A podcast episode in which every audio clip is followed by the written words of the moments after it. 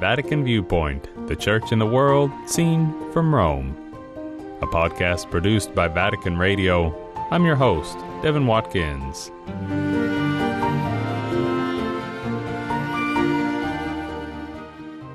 The bishops are those called to be those who perfect the discernment started in the worldwide synodal process. This process has brought a new momentum to the Church, a hope for a deep renewal.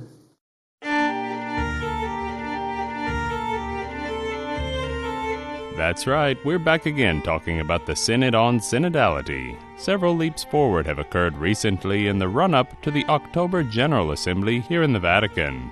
The text of the Instrumentum Laboris has been released along with the official list of names of the 363 participants, who include 54 women who can vote for the first time. This week we'll hear more about these updates, but first let's dig into the Synod's link with the upcoming World Youth Day set to take place in Lisbon, Portugal.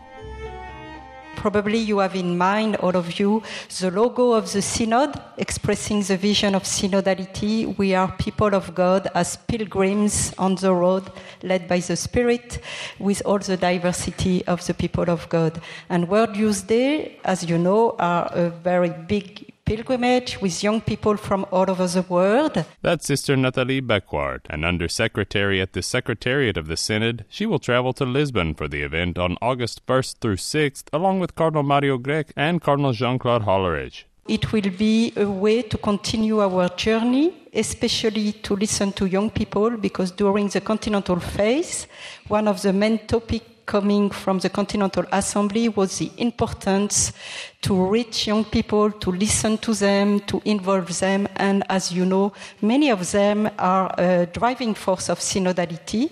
They will be also young people from all continents as members of the synod. And World Youth Day will be a great opportunity to present them and to continue to involve them in the preparation of the synod and to listen to them. The Synod Secretariat plans to set up a stand at the vocational fair event where various communities, movements, and religious orders can talk to young people about the rich variety of charisms in the church. We are working on an event also as part of the Festival of Joy, and we will be there as we have been during all these months, all our travels and journeys with local churches and with the people of God. We will be there also with uh, Pope Francis and all those who will participate to World Youth Day. Now let's go to Cardinal Jean Claude Hollerich, the general relator of the Synod. He's got a unique image to describe the newly released Instrumentum Laboris. That odd phrase, by the way, is Latin for working instrument or working document, and it forms the starting point for work at the Synod Assembly.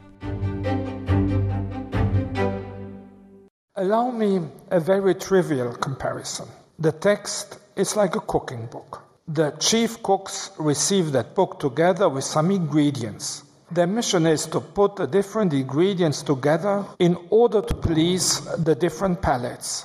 An impossible task, you might think, if in the background the Holy Spirit is not guiding us to find new food harmony.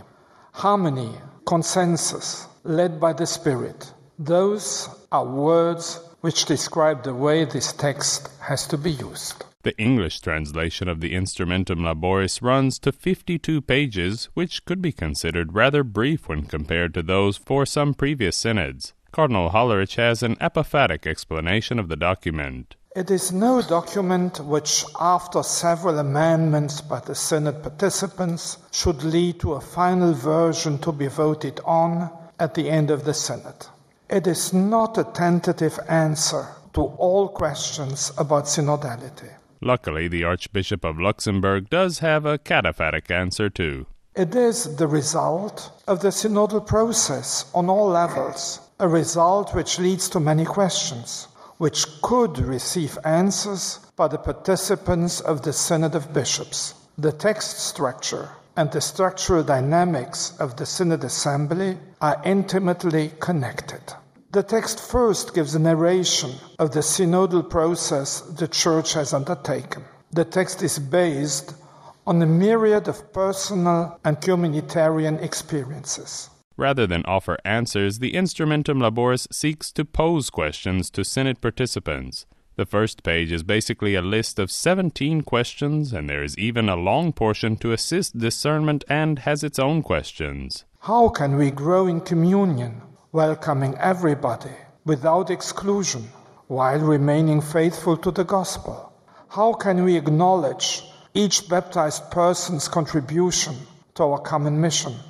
How can we identify governance structures and dynamics for participation in a missionary synodal church? Cardinal Hollerich points out that the act of walking together with others requires us to ask questions, and so mutual questioning forms a key part of the synodal journey. The church is in synod. By trying to walk together, we experienced a new art of walking led by the Spirit. In this church experience, the method of conversation in the Spirit was fundamental. The same conversation in the Spirit will be our main tool for discernment. The text leads us to a matter of discernment, a discernment about concretization of communion, mission, and participation.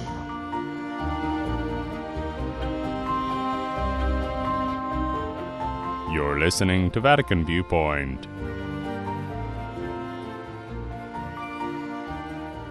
As we continue to talk about the Synod, let's zoom in on one experience from Switzerland. The synodal process opens the chance to discover how, in the different local churches and bishops' conferences worldwide, the message of the gospel is understood and proclaimed. Helena Jeppesen Spuhler there. She's a member of a lay organization called Lenten Action and has been appointed as one of the 54 women at the Synod Assembly. For us, as Catholic Christians in Switzerland, it is important to enter into a dialogue with delegates from various contexts and continents to learn how, through the work of the Holy Spirit, new ways of synodal participation have already been developed and can be further developed. The Church in Switzerland has long had a uniquely synodal approach to decision making ever since the Second Vatican Council. In the financial administrative area, in many parts of the Church in Switzerland, really all bear responsibility. We have a say and we are involved in the decision taking. At the parish level, there are parish assemblies the parishes send delegates to the cantonal assemblies, and the cantonal assemblies send delegates to the national decision making and taking bodies. This structure was developed according to our Swiss cultural and political context. One topic discussed in the Instrumentum Laboris is the need to form and train all members of the Church in one way or another in order to create a synodal expression of a model of pastoral care, something the Switzerland model can offer the wider Church. After the Council, the question of a shared pastoral responsibility was also raised in Switzerland. In the pastoral councils elected by the people of God as a whole, the upcoming pastoral priorities and necessities especially at the parish level, are made together and the implementation is carried out accordingly. Such participatory and synodal processes are also particularly significant for our big Catholic youth and women's organizations, who have an impact on the society in our country and on the church at all levels. Like all other countries, Switzerland will be represented by a delegation proposed by the local bishops and approved by the Pope, including Ms. Jeppesen Spuhler. As she is well aware, these delegates at the General Assembly in October bear the mission to speak with the voices of the faithful in their countries of origin. It's important for us that the delegates don't only represent themselves, but before participating in the Synod, listen carefully to the voices of the portion of the people of God to whom they belong. For us, it's important to share our experience and to listen how the working document is being taken up in other contexts and how, together, we can give the Church in its diversity a real synodal and credible face.